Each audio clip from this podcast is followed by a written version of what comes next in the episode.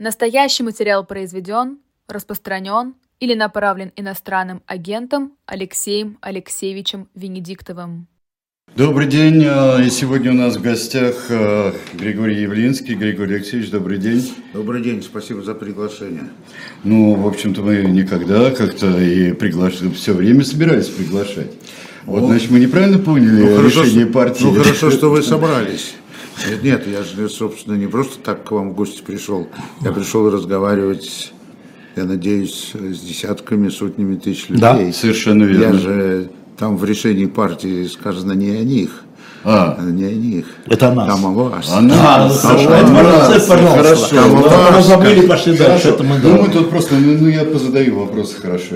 Все что угодно. Я же пришел. Просто если вы оставите мне небольшое время, чтобы я и с ними мог поговорить, а не только ответил на Хорошо. Вопросы корпоративного свойства. Давайте вопросы то, корпоративного пожалуйста. Свойства. Хорошо. Это просто такая просьба. Хорошо. Хорошо. Смотрите, мы много раз с вами здесь говорили об ответственности. Да? Часто путаю ее с виной.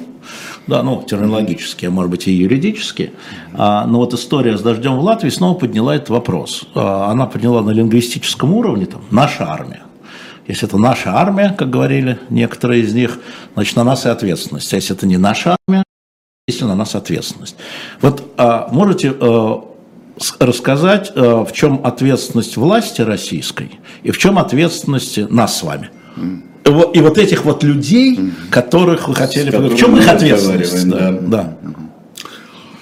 Хорошо, это очень серьезный вопрос, но если вы позволите, я все-таки два слова введение сделаю. Я хочу сказать, я это говорю теперь каждый раз. Я и мои коллеги, товарищи, мы категорически против всего того, что устроили. Можете называть это специальной военной операцией, можете каким-то другим словом, но совершенно категорически. Это страшная трагедия, не имеющая никаких оправданий, никаких объяснений, никаких причин. Это принципиальная позиция. И мы никогда от нее не отступим. Мы к этому можем вернуться в любой момент. Вы знаете, что уже с марта месяца очень твердое наше заявление, относительно, оно сложное, относительно прекращения огня. Вот, э, ситуация от этого далека, но тем не менее именно это то, что нужно сделать как самый первый шаг. Вот, э, и угрозы, вытекающие из всей этой истории, очень велики. И как-то люди, ну люди же живые, все мы живые люди, привыкают. А угрозы увеличиваются. Растут. И да, их даже незаметно. Их даже незаметно, ну, потому что это становится повседневностью, и они нарастают и нарастают. Второе. Я все же не могу об этом сразу не сказать, о том, что трудно даже найти слова в отношении того моего боли и беспокойства и переживания, связанного с Владимиром Кара-Мурзой, с Ильей Яшиным. Они разные люди, но сейчас не в этом дело. С такими людьми, о которых очень мало кто говорит, как Александра Скаличенко, девушка такая. Я могу только сказать, что в Яблоке, только несколько вам назову, вы можете себе представить, в Якутии Наговицын ожидает уголовного суда, в Хакасии Афанасьев сидит, ожидает приговора, ему даже с женой не дают уже полгода встречаться. Это все члены Яблока. Наговицын, руководитель организации региональной. Афанасьев замруководитель. На Камчатке Ефимов, знаменитый журналист, человек, который сделал первое телевидение, ну, помимо государственного, тоже находится в том же положении. Вот. Мы совсем с этим постоянно сталкиваемся, и я хотел всем этим людям от души выразить, все, что только возможно. Вот. Ну вот, а теперь... Здесь один Ираида спрашивает, а Алексея Навального вы не упоминали? Алексея Навального я уже говорил и повторяю, я ему желаю здоровья, чтобы у него хватило сил, чтобы он выходил. У нас разные политические взгляды и позиции, но сейчас не об этом речь. Сейчас речь о том, чтобы эти люди сохраняли жизнь и здоровье. Это чрезвычайно трудно. Это чрезвычайно трудно. Вот и все, что я могу про это сказать. Сейчас речь идет не о политических позициях. Если эти яблочники, которых я назвал, это действительно наши коллеги, Володя Кара-Мурза это уже немножко другое, Илья Яшин это совсем другое, но сейчас не об этом. Сейчас о том, что угрожает всем, не только лично им, а просто вот всем. Ну вот, вот эти две вещи я хотел сказать с самого начала. Теперь попытаюсь ответить на ваш вопрос. Понимаете, друзья, война. И это такие эпизоды будут со всех сторон. Расчеловечивание, ненависть растет со всех сторон. Со дна поднимаются самые темные всякие чувства. И никого, как вот только что, я вот зашел секунду назад, и вы говорили, я ничего не могу сказать украинцам, что бы они ни говорили, и, и здесь ничего невозможно сказать. Ну да, это вот так выглядит свобода слова во время войны. Ну что вы хотите-то? Ну как она еще может выглядеть? А как еще может быть по-другому? Ну вот это такая история. И вы правильный вопрос, Алексей Алексеевич, задаете там, вот он говорит, наша, не наша. А как? Это невозможно вот в этой ситуации, в этом, в этой катастрофе. Невозможно с этим разобраться. Любой человек случайно там что-то скажет, что-то не скажет. Есть масса чего можно по этому поводу сказать. Но вообще это вот, это вот такая яма. В этой яме происходит все, и это будет происходить. И не надо думать, что кто-то есть в этом идеальный и так далее. Как себя вести в этой яме? И как ощущать ли, вину ли, ответственность ли? Вот а, на, пи, думайте о первопричине да, вот этого всего. Правильно. Каждый решает это, в общем-то, сам. Отвечая на вопрос, который задал Алексей Алексеевич, ну, что касается принятых решений государством, тут говорить просто не о чем. Что касается граждан, я лично считаю, что мы все несем ответственность. Каждый, и я лично. Каждый по-своему. Знаете, это такая ответственность. Ну вот как, скажем, судебные наказания, там кому-то штраф, а кому-то двадцать лет срок. Это по-разному. Каждый несет свою. Но у нас было тридцать лет на то, чтобы построить другую систему, другое государство, которое никогда бы этого не сделало. И шансы такие были, в этом я абсолютно уверен. И варианты такие предлагались. Мы ведь с вами это обсуждали. Да, мы это обсуждали. Да. И предлагались нами, допустим, допустим, только нами, одиннадцать раз за тридцать лет. Я могу их всех по пальцам перечислить. Я уже подробно написал. И написал про причины.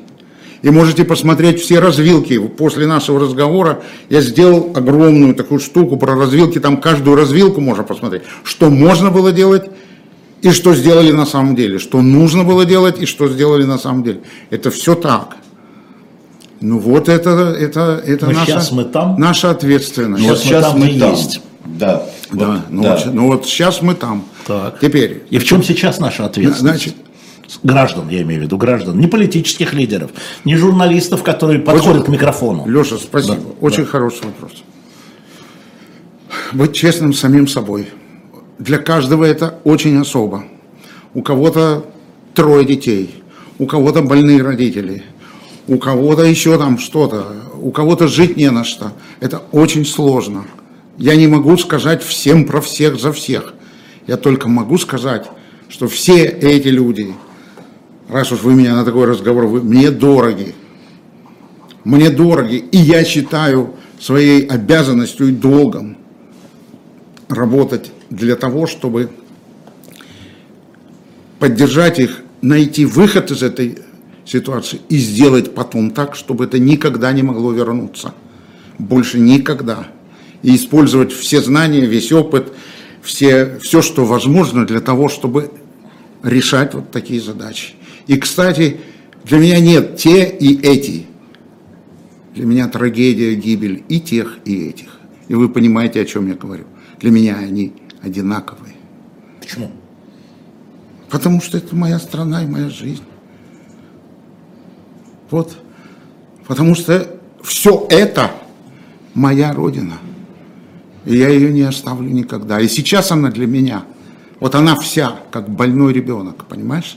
Который невозможно бросить. И невозможно отказаться. И невозможно его обзывать, что бы ни происходило. Так я чувствую. Может быть, кто-то чувствует иначе. Но я пришел сказать это вашим слушателям. Вот слушатель э, задает вопрос. Те, кому двадцать лет всего, например, задает слушатель. Вот те, кто не знал вот этих тридцати лет, кто родился при Путине уже и сейчас оказался в такой ситуации. Те что? Что им что, делать? Вот что им делать? Как разобраться? Пожалуйста, во-первых, понять, почему это случилось. И если они этого хотят, понимать, что им строить другую, новую, принципиально другую страну. Им возможно проводить учредительное собрание. Им разрабатывать и принимать принципиально новую конституцию. Им обеспечивать, наконец, разделение властей, когда нет диктатора, когда нет авторитарного лидера безграничного. Им вспомнить две тысячи двадцатый год, когда поменяли Конституцию так, что все было ясно дальше. И не все это поняли, думали, что это баловство такое, ну там мало ли что, обнуление. Вот что им делать, учиться жить, учиться находить общий язык с прибалтами, с Украиной, с Европой, с миром. Понимаете? А как во время вот... войны находить общий язык? А? Как во время войны находить общий язык? Вы сказали мне про человека, которому двадцать да, лет. Да. Значит, ему еще будет тридцать. Да. И еще будет тридцать пять. Он еще пойдет воевать. И, подождите, и будет сорок. Он, он еще пойдет воевать, но в Украину. Я вам, он еще будет мобилизован я, я, я или призван. Я вам, вы да. меня спрашиваете, да. что ему делать. Я да. вам говорю, что я думаю, что да, да. ему делать. А то, что это трагедия, я сказал с самого начала. И то, что могут быть такие вещи, я тоже понимаю, знаю и говорю. Поэтому говорю, это уже ответ на другой вопрос. Я говорил и повторяю. Мне даже трудно вам передать. Если вот эта тема, которая начинается, только самый первый шаг с прекращения огня, не будет реализована в ближайшие полгода, ситуация может стать необратимой.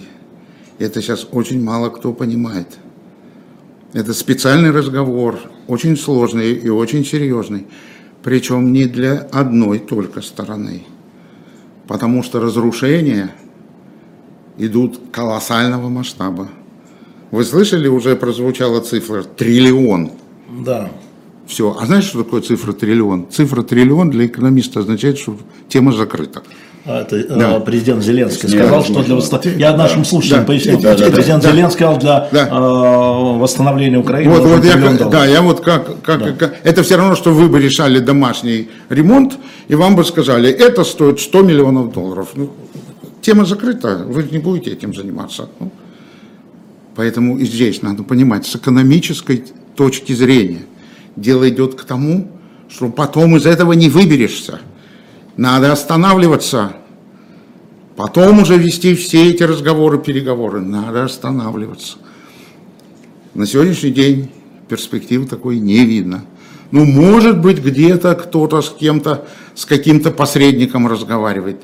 Только нет у меня особых настроений, ощущений. Видимо, когда-нибудь журнал «Дилетант» напишет, что и посредников невозможно было найти. Потому что, извините, извините, постмодерн. Постмодерн, весь, да. Ми... Я, вот серьезно. Да, серьезно абсолютно. Я же не без шуток. Да, да. Понимаешь, ничего, никаких ценностей, ничего не важно. Ничего, ничего не имеет значения. Между прочим, сегодня десятое...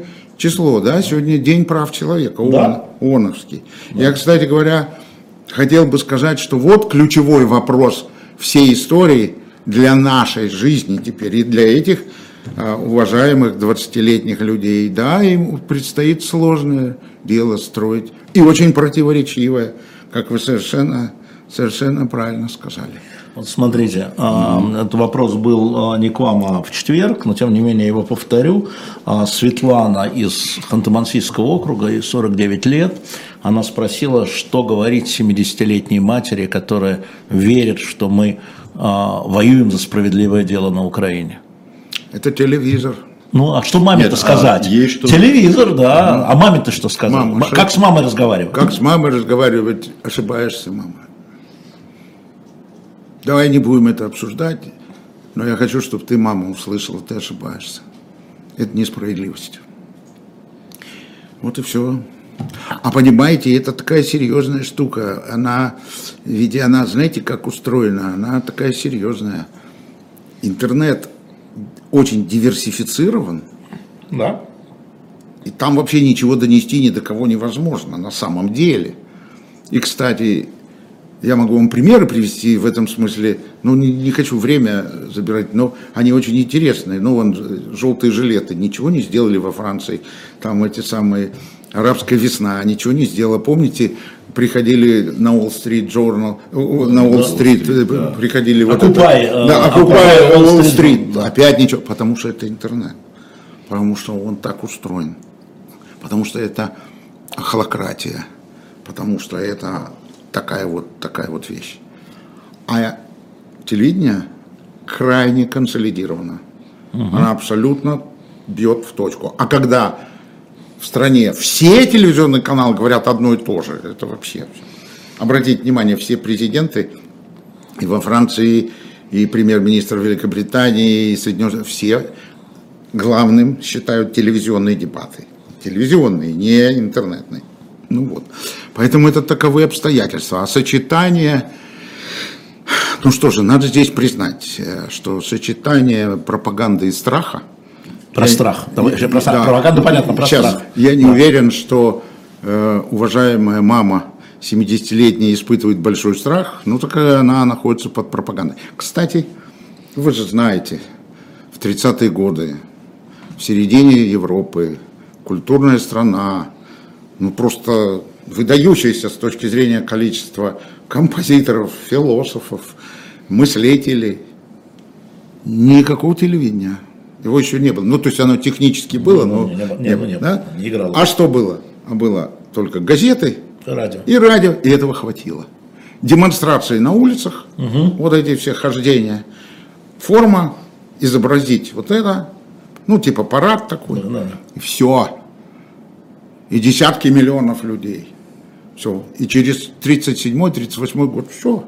Все, никого Все-таки, посетить. Григорий Алексеевич, вы сказали две составляющие. Пропаганда и страх. Смотри, пропаганду понятно. Страх чего? Как страх? Как здесь играет страх? В чем страх? Ну как, друзья, мне каждый второй э, рассказывает о том, какой вот приказ тут вышел. Э, эф эс бэ. Да. да. И что там все на свете, и там вообще не, все, все это. Но я могу себе представить, что спецслужбы могут написать, если им сказали, пишите все, что хотите. Но они должны вообще написать, что сиди под кроватью, заклей себе рот и, и все, и молчи. Ну и вот и все, ну и понятно, как. Так вот, то, с чего мы только что говорили. Мне даже говорить об этом больно. Ну вот же я назвал, как, вот это же все все видят. Это же никто ничего не страхает, ну как. Ну, это же все с этим сталкиваются.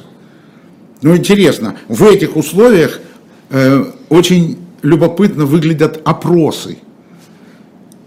Вы под, к, вам подходят, к вам подходят на улице, к вам подходят на улице и спрашивают, скажите, как вы относитесь к Владимиру Владимировичу Путину, нашему президенту? Mm. Ну, все.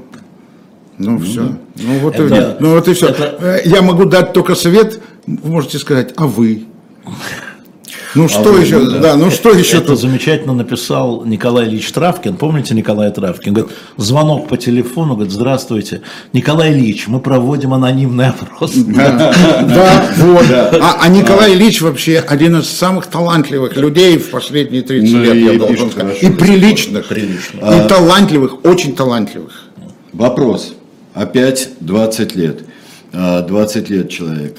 Завтра его призовут. Призовут насильно. Он не хочет воевать. Он не хочет воевать. И не потому, что он боится там погибнуть. Он просто, бывает, мальчик не хочет воевать вообще. И именно потому, как вы говорите, это все одно и все трагедия. Да. Я не могу ему дать совет, но могу рассказать, как близкие мне люди поступили. Или поступили. А вот скажите. Они говорят, я пойду в тюрьму. Все. В тюрьму? Да. Убивать людей не пойду. Пойду в тюрьму. Да, это непростая история, да, мне там будет трудно, но раз мне деваться некуда, я пойду в тюрьму. Но идти убивать я не буду. Как вы относитесь к тем, кто уехал, выбирая третий путь? Каждый выбирает сам. У меня нету к ним ничего. Каждый выбирает свой. В этих условиях каждый выбирает сам. Один вопрос, как это случилось, почему это случилось, это одно дело. А как теперь люди себя ведут? Каждый сам, у него своя судьба, у него свои дети, у него свое будущее, своя перспектива. Каждый решает это сам. Непопулярная тема, но вы ее как-то затрагивали, а потом мы ее просто не, не должны. Вы говорили об ответственности российского правительства, российской власти и России в целом. Но вы упоминали о том, что и э, западные партнеры, как говорит Путин, несут свою долю ответственности. А в чем она? Ну просто не договорили. Ну, дорогой мой, скажите, вот я... С двадцать четвёртого февраля по двадцать четвёртое августа Россия получила от Европейского Союза восемьдесят пять миллиардов евро платежей за ресурсы и все на свете. От Европейского Союза? Да, только, только от Европейского, только я уточню. Хорошо, да, я добавляю оценку Bloomberg, она может меняться, но... там за год она получит двести восемьдесят пять миллиардов долларов. Это что такое? Да? Это значит, что они хотят быть очень критически настроенными, да? И оружие дают. Но так, чтобы себе не, не сделать плохо. Вот вам вся политика. А как они могли поступить? А я не знаю, как они могли поступить. А если вы считаете, что так и надо, то вы очень остроумный человек. Нет, я вы будете спрашиваю. Кричать в окно... Какие вы плохие, а через дверь давать деньги. Ну, это уж как. Потому что вы даете деньги нет, за нет, то, нет, чтобы а... у вас было тепло. Вопрос да. был... А я им не учитель. Я... Был без меня подтекста. Не об этом спрашивают. Вопрос был без подтекста, без подкладки был вопрос. А я, я вам, вот, я если вам... ты поддерживаешь, ты не должен а, вообще ничего покупать у них, да? Нет. Если поддерживаешь я страну, вот, с которой ты, значит, воюет... тогда выходи к своему народу и говори, что это вот такая вот такая вот история. Вот. Если мы... на этой стороне, значит, тогда вот потерпите, это у всех проблема, это у всей Европы, это мы все вместе что-то пропустили, это мы все вместе не доделали. Это тогда на Вестерплаце приезжал Путин и говорил, давайте мириться. Помнишь, в, в две тысячи девятом году, да, когда да. было э, начало войны, да, семидесятилетие начала войны. Да, Он говорил, да, мы неправильно заключили... этот самый пакт, пакт Молотова-Риббентропа. Да, Красная Армия не принесла там вам свободу, но мы все-таки, мы это... И там был Туск, и они начинали эту, этот диалог. А что, а что ничего из, из этого не вышло? Ну, правда, он и там сорвался. Нет, послушайте, сорвался, я не занимаюсь сейчас психологическим анализом, это не, не, не стоит того, сорвался, не сорвался, а как вы хотите, чтобы он не сорвался, такой человек, он вот такой, ну у вас какой интерес, чтобы катастрофы не было, поэтому что вы слушаете и смотрите, кто куда сорвался, вы ведите свою линию, это же политикой называется, мало ли кто как сорвался, сорвался, поправляй, это твоя работа. Он же сам тоже в две тысячи первом году что говорит? Давайте сделаем общую э, противоракетную оборону. Давайте. Ответа же нету. Ну вот это к этому вопросу. Вы, вы спрашиваете, что на сегодняшний день? Да. Ну вот и на сегодняшний день. Значит, я э, не знаю, хватит ли у них ресурсов продолжать вот такую вещь. У меня есть большие сомнения, хватит ли сил и желания э, на Маршалл-план, когда, угу. хоть когда-нибудь. У меня есть большие сомнения в отношении выборов, которые произойдут в Соединенных Штатах в 2000, двадцать четвёртом году. Я думаю, что большая вероятность, что придет не просто Трамп. Точно. А знаете, кто придет? Умный Трамп. Ой. Да. Вот, а что это значит? Вот про... А это значит человек таких же убеждений, таких же убеждений, таких же убеждений и взглядов, но умеющий себя вести и умеющий проводить эту политику не эпатажно с прибамбасами, а по существу. И такой, и такой кандидат есть, это губернатор Флориды. Де Сантис. Да, это серьезное дело, понимаете? Там полстраны, вы же знаете, да. там, там потеряли сейчас Конгресс, но не потеряли вроде бы Сенат, но это же один-два человека, там что там, ну все же понятно, там будет другая политика, надо успевать угу. тех, надо кого успевать. Это интересует, я не все могу сказать вам, но вы же понимаете, что я говорю, и мои слушатели, наши с вами слушатели, ваши слушатели, наши слушатели, они понимают, что я говорю. Заканчивать надо, останавливаться надо. Ситуация резко ухудшается, и она по последствиям ухудшается. Вот отсюда и была тема прекращения огня. И, значит, если мы уже задевали с вами эту тему, я понимаю, что это такое слово, которое не всем нравится, там, наверное, там, я не знаю, как это сказать, этот цинизм, пожалуйста, цинизм. Можно так сказать, вот постмодернизм как цинизм, это форма uh-huh. цинизма. Так у нас еще это в стране, в которой не было модерна. Это, это, это проблема там, где был модерн, там постмодерн создает проблемы. Это очень точно. А в стране, в которой не было модерна, это, это вообще нечто. Поэтому вот это все, мы вот это наблюдаем вот в таких вот масштабах. Мы же не справились с темой исторической памяти. Мы же не справились... Вообще с этим всем, это, кстати, двадцатилетним людям, я хочу сказать, вот одним из первых дел, которые вам надо будет сделать. И говорить об этом не о том, какие прибалты, не о том, какие поляки, не о том, кто там какие, а про нас, только про нас. Про нашу историю и дать все оценки. И это опять не для того, чтобы кого-то наказывать. А как это можно будет сделать, если все останется, сейчас война заморозится, а в России все останется как есть? Оно же не изменится вообще. Так не будет. Теперь, а, теперь уже так не будет. А я вам больше скажу. Я вам больше скажу. Так а вот они и предпосылки. Все, что происходит, это и есть предпосылки. Я вам вот как скажу. Значит, вот... В каком-то смысле то, что сейчас происходит в стране, у нас внутри, это такой, ну вы же понимаете, это такой замороженный хаос. Он замороженный, ну потому что есть э, Владимир Путин, он все это как-то вот держит, а потом-то будет размороженный. Но именно этот же хаос, нам еще это надо будет пережить. Этого следующее, я думаю, что будет... Э, Я такие термины подберу, чтобы полегче звучало. Левонационалистическое что-то, очень серьезное, потому что начнут искать врагов. Так сейчас ищут. Да, и все время ищут. Ищут, но их еще объявят, их еще на них сконцентрируются. Вот. Значит, будет эта опасность связана с правыми. Сейчас уже никто не думает ни о каких либералах. Сейчас все думают там, я думаю, там думают о правых. Теперь правые большая проблема. Правые, правые кого вы имеете в виду? Ну вот э, те, кто недоволен.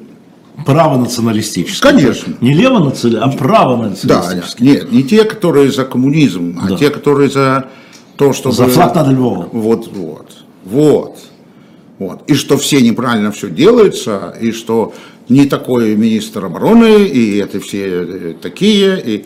И если вы видели, тут это про Шойгу очень там, объем, да, объемно. Объемно. Да, сказал, с большим количеством. Геркин, да. да, я не хочу повторять все это. Эпитеты, да. эпитеты там. Не, не потому что грубо, потому что ну, при чем Слушайте, здесь? А почему это разрешено? Вот, Владимир Путин за двадцать лет своего президентства условного, основные а, люди, которые сидели по политическим мотивам, это были националисты.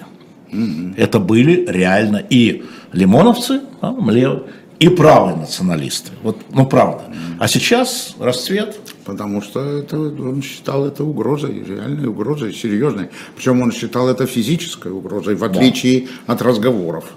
Вот. А сейчас он имеет в виду, что он эту силу, я, я так думаю, я да, не знаю, ваше мнение. Он полагает, что он эту силу сможет канализировать в нужном направлении и возглавить. И возглавить. Конечно. И возглавить. Поэтому... Кадыров, Пригожин, Геркин. И, и возглавить. И воз... А уже об этом речь шла, уже об этом речь. Сам помните, когда там кого-то выплевывали, там в самом начале сказали, что это как залетевшая там... Муха. Да, да. Куда-то чего-то залетевшее, это все... Так что это все очень, очень, очень, друзья, серьезно. Значит, получается, хоть верть, круть, хоть круть, верть, э, все равно э, мы должны будем... Россия проживет достаточно страшные времена. В ну, любом случае. Ну, будет все, да, серьезно очень. А в каком случае? И случаев-то никаких нету. Нет же выбора. То есть неизбежные, а, страшные. Серьезно, а, да, все будет очень серьезно. Все будет очень серьезно. Ха, с одной стороны хаотичное, с другой да. стороны давление. Да, правильно. И будет поиск врагов, и они будут обвинить. А уже потом, после вот этого периода, то есть сейчас вот первая фаза, потом будет вторая фаза, вот о которой мы, а уже потом наступит время, когда надо будет строить страну. Строить, понятно. Вот. А почему вообще, историческая память? Я записал, вот вы, вы проскочили. Вы, сейчас, да. А вот вы, вы же историк, и вы такой журнал замечательный делаете, правда интересный, правда. Вы, вы же понимаете, что такое для истории тридцать лет. Тьфу. Вот именно. Тьфу. Вы, вы же понимаете, что будет когда-то написано, что... Ну вот, была, вот был Октябрьский переворот в семнадцатом году, он состоялся так-то, так-то, потом была гражданская война, потом семьдесят с лишним лет было советское устройство, потом, естественно, оно завершилось, потом была тридцатилетняя попытка модернизации, но она закончилась крахом. Все, больше ничего не будет сказано. И все, вот это все, что мы наблюдаем. Возможно. Ну ведь ну, примерно так Возможно. Будут писать в учебник. Не, ну кто-то напишет диссертацию, там, кто-то будет читать лекции про какой-то момент. Но общая картинка-то будет вот такая. Теперь почему? Почему историческая память так важна? Кстати, напомним, что сегодня да. Мемориал получает Нобелевскую премию да, мира. Да. И, и, кстати, я чрезвычайно рад, что сегодня выступает там Рачинский. Очень Ян Рачинский. Да, он для меня самый уважаемый человек, и я очень, очень рад, поздравляю, и я даже не знаю. Кстати, может, сегодня это не стоит говорить, но когда еще я скажу, если бы это случилось пятнадцать лет назад, двадцать лет назад, это был бы политический фактор. И вот почему. Почему историческая да. память, вспоминаем мемориал, почему, почему это так важно? Да. Это потом, учебник истории потом. Потому, потом. Что, потому что тема моя, мысль моя, и мне очень интересно с вами поделиться этой мыслью, заключается в следующем. Я лично считаю, что мы обязаны разобраться с собственной историей по-честному, по-настоящему и до конца. Это наш долг. Наше дело не искать виноватых в балтийских государствах, не искать виноватых в Польше, не искать виноватых, я не знаю где, в Германии, там, в Украине. Пусть все, да. тем, тем более, да. пусть все занимаются сами собой. Это моя вот точка угу. зрения. А мы должны заниматься собой. И только после этого мы сможем шире обсуждать. Только после этого. А что значит заниматься собой? А надо дать оценку. Объяснить причины, почему случился осень семнадцатого года, почему произошел разгон учредительного собрания, почему началась гражданская война, что означала там, ну я не знаю, индустриализация, что означали репрессии, какой и так далее, все вот это. Значит, большевизм, сталинизм, советский период, вот это все нужно дать честную, искреннюю, современную оценку. В том числе и потому, что уже другие поколения. Это же ну, легче делать, чем людям, которые а в этом участвуют. тридцать лет назад дали, ну и что? А это, сейчас это, тут это, война, это, вы да, какие-то хотите... Секундочку, да. секундочку. Потому что Следующим шагом или вытекающим из этого шагом является государственно, общественно-государственная правовая оценка, которой так и не было. Вот мы почему все вот это имеем. Это один из, одна из причин. Это один из факторов, почему мы все это имеем. Потому что за столько лет и это не было сделано общественно. Не той оценки, которую Хрущев, это внутрипартийная оценка пятьдесят шестого года. Перестройка, которая при Ельцине была дана. А ничего не было сделано. Ничего не было принято. Нет такого документа. И мало того, это должно было быть на конституционном уровне общественно-государственная правовая оценка и пакет законов. Что бы это дало? Это для чего? Послушайте, да. И пакет законов Понятно. О невозвратности. Невозвратности.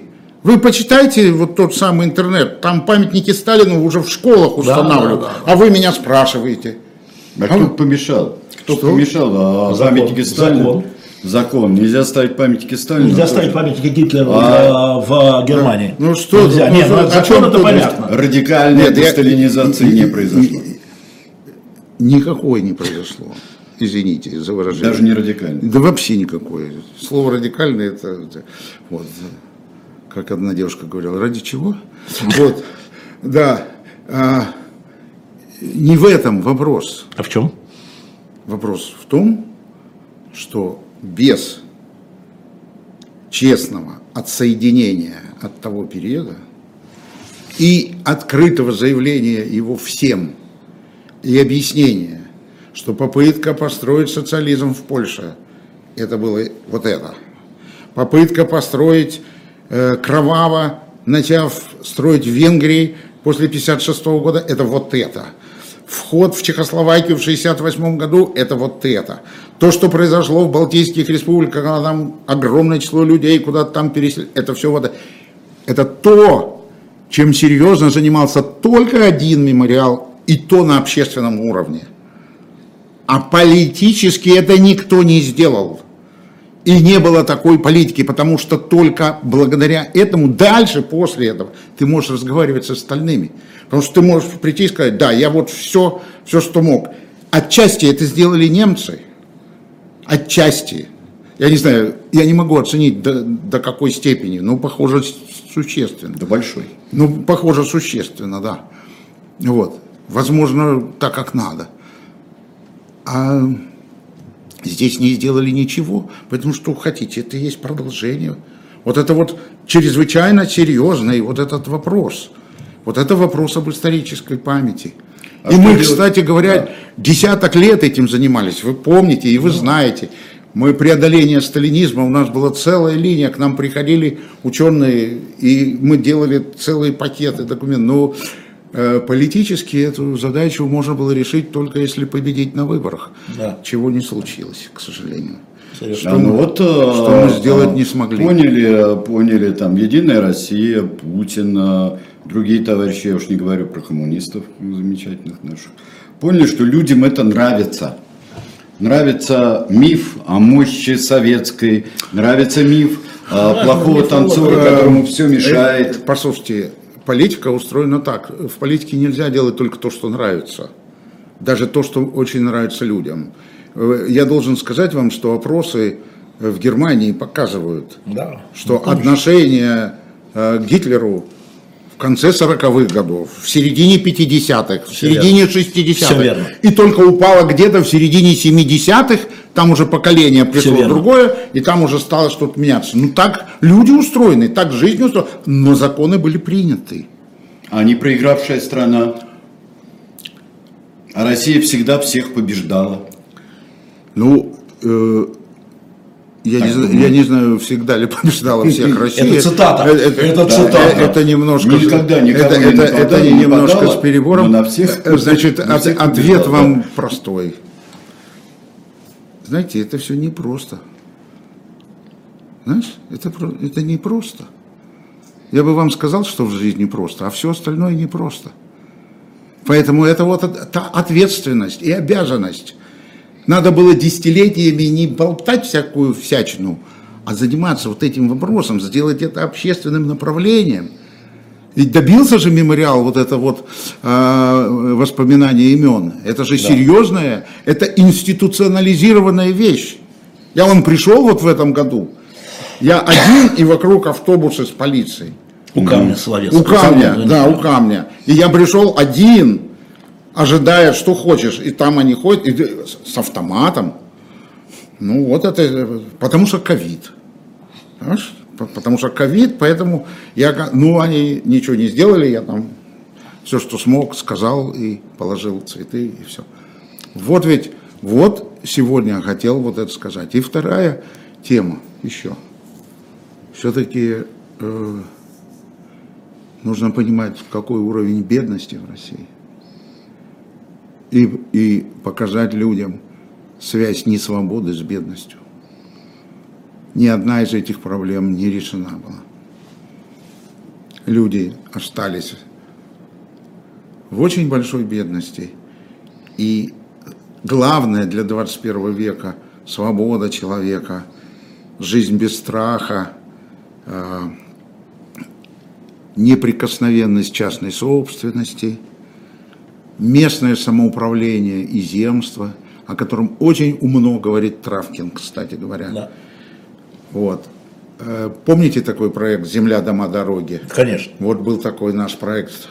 Мы, я очень вам за это благодарен. «Земля, дома, дороги». Давайте людям землю. Я, я хочу сказать, в тысяча восемьсот шестьдесят первом году все пообещали, но когда-то надо это сделать. А вы знаете, что люди совсем другие. Если у него есть свой дом, и есть дом у его сына, и есть участок земли, и он готов...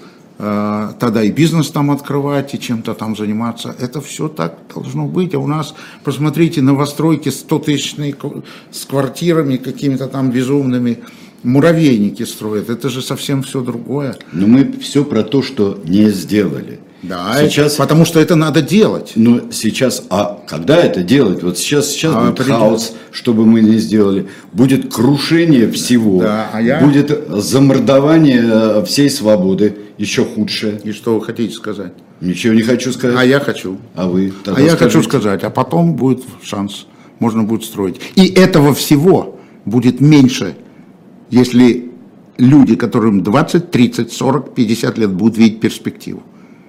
Я хочу... Как они могут видеть перспективу? А вот они, вот я им рассказываю, как ее видеть.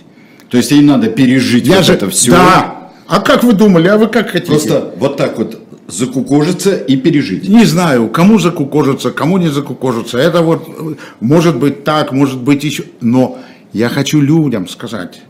Люди, мы построим свою страну, только путь к этому будет очень тяжелый, очень серьезный. И от вас зависит, удастся это сделать или нет, но можно это сделать, можно ее построить. И это во всех, в интересах всех. Это в интересах Украины, это в интересах Европы, это в интересах всех. Ну вот я даже по вашему лицу вижу, что для вас это очевидно. Это очевидно. Россия же все-таки это да. очень существенно. Это существенно, но э, у меня такое ощущение, что оставив здесь все как есть, просто вообще оставив все как есть, и никак на нее не воздействуя, никак на нее не воздействуя, получится сплошной хаос, и получится только, что снова придут те, у кого все локти придут. Придут. Только не надо оставлять все как есть. Кто вас просит оставлять все как есть? А каким образом не Ну, если вы знаете, скажите. Я не знаю. А вы не знаете. Ну как? И, как? Я, вот. и, и я не могу сказать. Ну как, ну как? Сережа, вот, вот, перед тобой микрофон. Да, а вот а я... А я Да, вот, вот. А я не могу сказать этого, потому что я э, знаю, что вот люди, которые шли, допустим, на выборы от Яблока, да, знаете, сколько по стране у нас шло человек, кто подписал меморандум? четыреста человек. четыреста. По стране. По стране. Ну, в Москве сто сорок. В Москве сто сорок, да, я же помню Москву. А по стране четыреста. Они верят в это? Они будут стараться, я просто не могу провоцировать их на шаги, которые могут их... Ну, такое вот время. А вот объяснять им, рассказывать, рассказывать им, давать им надежду, объяснять, что, ну да, трагедия страшная, но жизнь пойдет дальше. Давайте построим, давайте сделаем так, чтобы это больше никогда не могло случаться. Ну, вот... Вот, собственно говоря. А сейчас действительно жизнь уже другая. Здесь вы, так сказать, гражданин ядерного государства в двадцать первом веке. Это совсем другие правила. Совсем... Ну, я родился гражданином ядерного государства. Ну, да, я ничего. Да. Да, ну, я, я, я считаю, что это не ваша вина. Да, что ну, вы родились. Не наша, и даже, вина. И, и даже не ответственность. И даже не моя. Ну, да. Ну и все, так а что же вы и еще? Даже хотите? Не ответственность. Да. Вот я что хочу сказать. Когда вы говорили, вот речь шла о протестах, речь шла от Уолл-стрита до желтых жилетов мы ходили. Mm. Но а, обсессия Владимира Владимировича Путина, чтобы у нас не было как а, в Париже с желтыми жилетами. Это он заявлял. Это я слышал собственными ушами на встрече. Он мне сказал, вы хотите, как в вашем любимом Париже, чтобы желтые жилеты вышли? Вот, это он мне сказал. Но на самом деле, вот а, страна, которая... Их, кстати, там молотили «Будь здоров». И сажали, и били, и дрались с ними, и каждый раз. А, а давайте сейчас к союзнику России, замечательному, обратимся, к Ирану, к Ирану, в котором сейчас невероятное совершенно движение, и движение это не экономическое, я бы сказал, а движение, знаете, про платочек, грубо говоря, про права. Ну, это движение. Страшные. пятнадцать тысяч э, э, сейчас вот арестованы, которым грозит смертная казнь. Да, но люди выходят. И это тоже вот такой вот интернетовская э, ересь, как Уолл-стрит. Ну, посмотрим, чем кончится. Посмотрим, хоть отменят. То сообщили, что вроде отменили полицию нравов, потом сказали, что не отменили. Не отменили. Посмотрим, что будет. Ну, отменили полицию нравов, это как тайную канцелярию, да, изменили да. Тайные экспедиции. Да, нет, да. Ну вы же знаете, было сообщение, что да, да, отменили, да, да, да, потом да, сказали, что нет, этого не произошло. Да. Значит, еще раз. Здесь должна быть абсолютно высокая человеческая, политическая и личная ответственность. Все люди знают, я им все рассказываю, я им все, я много разговариваю с людьми, много, каждую неделю почти, ну много, я все людям объясняю. Но поймите, одним из вопросов движения дальше является, чтобы люди сами принимали решения. Вон у нас девочка вышла с фаером к, мини, к Министерству обороны, мы теперь... У нас теперь страшная головная боль, чтобы не было уголовного дела, а там, кстати, оно, скорее всего, нам сказали, что будет. Потому что просто двадцатипятилетняя девочка вышла с фаером, Маша Волох вышла с фаером к Министерству обороны. У нас все время это происходит, мы все время в этом участвуем. И когда я выходил в одиночный пикет, так я шел в одиночный пикет, я никого не звал. Я, это я беру на себя ответственность за себя. Я вы, не, вы я, идете. Я, я не могу, я не могу вас звать. Почему? Я выступал об этом, когда мы готовили выборы. Я сказал, я вас уважаю, вы мужественные люди, но знайте, если что случится, мы вас защитить не сможем. У нас нет таких возможностей. Вы знаете, сколько стоит адвокат в этом случае? Знаете? Сказать вам? Дорого. Ну, знаете сколько? Сколько? Около от полутора до двух миллионов. Попробуй этим заниматься. И да, и результат неизвестен. То есть ты это платишь, а что будет, никто не знает. Тогда скажите, пожалуйста, Григорий Алексеевич, вот подытоживая сейчас, роль политика, политического О, движения, вот именно вот в этом очень обрисованном, хороший. неизбежном очень. хаосе, зажиме, в общем, в эти тяжелые страшные времена. Да, да, да. Замечательно, спасибо большое. Ну, как смогу. Говорить правду, объяснять смыслы, готовить людей, передавать опыт, учить политике, помогать верить, что будущее есть, делать это профессионально, глубоко, содержательно. Вот э, все, что сейчас возможно. Понимаете, когда все-таки четыреста человек с плакатами «За мир» выходят открыто на улицу, как это было вот в сентябре, ну вот это пока, пока, друзья, пока все. Пока все. Я вас уверяю, если бы была возможность, э, как когда-то в девяностые годы на эн тэ вэ выступать, вот, вот как, как тогда я выступал, там неважно, там, там были все на свете, там Жириновский, там все-все. Ну, если бы была через полгода, уже бы были другие настроения. Ну, вот правда, я так думаю. И нет возможности разговаривать с людьми. Конечно, это что-то нестандартная политика, но двадцать первый век. Это здесь, посмотрите, ведь энтропия политических, ну, распад политических институтов. Посмотрите, Британия восемьсот лет не может э, сделать, у нее там э, премьер-министр сорок дней, потом все, и надо его менять. Это что-то там такое. Лучшего еще никто не выдумал способа вообще управлять страной. Чем кто? Чем демократия. Так которые я... бывают и такие штуки. Так нет, нет, нет, нет, сейчас объясню, нет. Не, не об этом речь. Речь не о том, что э, демократия плохая, а дело в том, что технический прогресс меняет ситуацию так сильно и так существенно, что нужно думать, что такое демократические институты в новых условиях. Об этом никто ничего не соображает. Поэтому в Соединенных Штатах каждый день пишут, что может быть гражданская война, страшный раздрай между демократами и республиканцами, третья сила не, не получается, и кандидату демократов, ему сколько, сто восемьдесят лет, или сколько ему лет? сто восемьдесят четыре, а тому сто восемьдесят шесть. Да, а тому сто восемьдесят шесть. Да, а, а э, Нэнси Пелоси смотрит на свою правнучку и пишет в своих воспоминаниях: неужели я родила твою бабушку? Ну, ну это же, ну это, при чем тут демократия? Значит, значит, меняются обстоятельства, значит, что-то нужно по-другому. Это специальная тема. Чем давайте. Это отличается вот от того, что это, это вполне, вот это, это подготовка, это объяснение людям.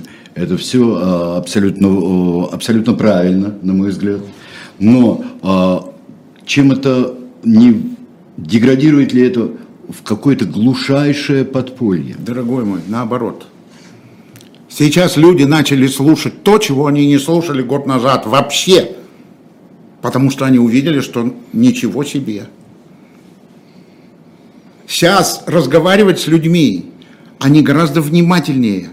Они гораздо, они гораздо, вот, они гораздо серьезней. Спрос. У меня сейчас больше аудитории совсем другого масштаба. И люди гораздо серьезнее, потому что вот оно все. Тогда же никто не верил. Год назад никто ни во что не верил. Круглый стол в газете невозможно было провести. Потому что говорят, да это все фантазия, ничего этого. Сейчас все видят, ничего себе. Теперь давайте поговорим на эту тему, говорят люди. И вот я им хочу сказать, как бороться с бедностью, что будет с экономикой, что будет с их пенсионерами, что будет с ценами, что у них самые высокие налоги из, из тридцати стран развитых мира. У нас самые высокие налоги, имея в виду, какую долю от заработанных вами денег у вас отбирают, какую долю. У вас отбирают сорок пять почти процентов, или там сорок четыре процента, нигде столько не отбирают. Имея в виду социальные выплаты, там, э, эн дэ эф эл и все остальные налоги. Это я же... пенсионер. А? Я пенсионер. Ты покупаешь. Ну, поэтому у вас такая роскошная пенсия, судя по... тому, как вы выглядите. Она ничего вообще, говоря. Есть кое-какие три копейки. Вы не, вы не похожи на пенсионера совсем. Значит, все, что могли отобрать. Значит, у вас, у вас предложение, что следующую передачу, я просто записываю, да. я, я сегодня в виде Писарчука, а следующую передачу, Григорий Алексеевич, я предлагаю, когда вы сможете, как раз экономический аспект э, вот того, что происходит. Я вам так скажу. Для людей. Когда вы пригласите, тогда Нет, я тему. и смогу. А, экономически? Да. Очень да. хорошо. Давайте. Очень. Давайте, вот давайте, да. давайте об этом говорить. Давайте. давайте. Об этом потому, записал, понимаете, просто. потому что разборки и споры сейчас будут бесконечны. Да нет, мы, по-моему, сегодня, сегодня и занялись нормальным разговором.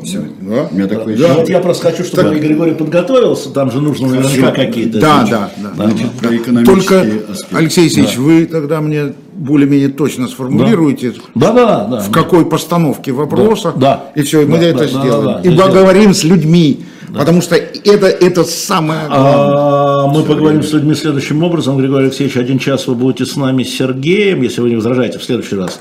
А второй час вы будете наедине с людьми, то есть мы вам посадим Лизу, и она будет вам читать вопросы, и только вопросы людей. Только а, пожалуйста, годится? Пожалуйста, годится? В январе. В январе. В декабре сейчас не получится, в январе. В январе. Давайте. В январе. двадцать третий год, в общем, таким образом примерно и так начнем. Мы и начнем. Так мы и так начнем. Мы и начнем. Все решили, отлично. Договорились. Серега. Хорошо, друзья, спасибо всем большое. Сейчас на канале «Дилетант» а, будет книжное казино. И а, Ой, книга «Тень Мазепы». Сергей Берегов. Не читали да. его книгу а, «Тень Мазепы»? Не успел. Понял. Сейчас ну, мы его... Нужна да. Да. Да. Все, спасибо большое. Спасибо, спасибо большое. Спасибо большое. Вам спасибо большое. И вам, дорогие слушатели, спасибо большое. Вы правда И очень до встречи. Дорогие. И до мы встречи. Не прощаемся. До свидания.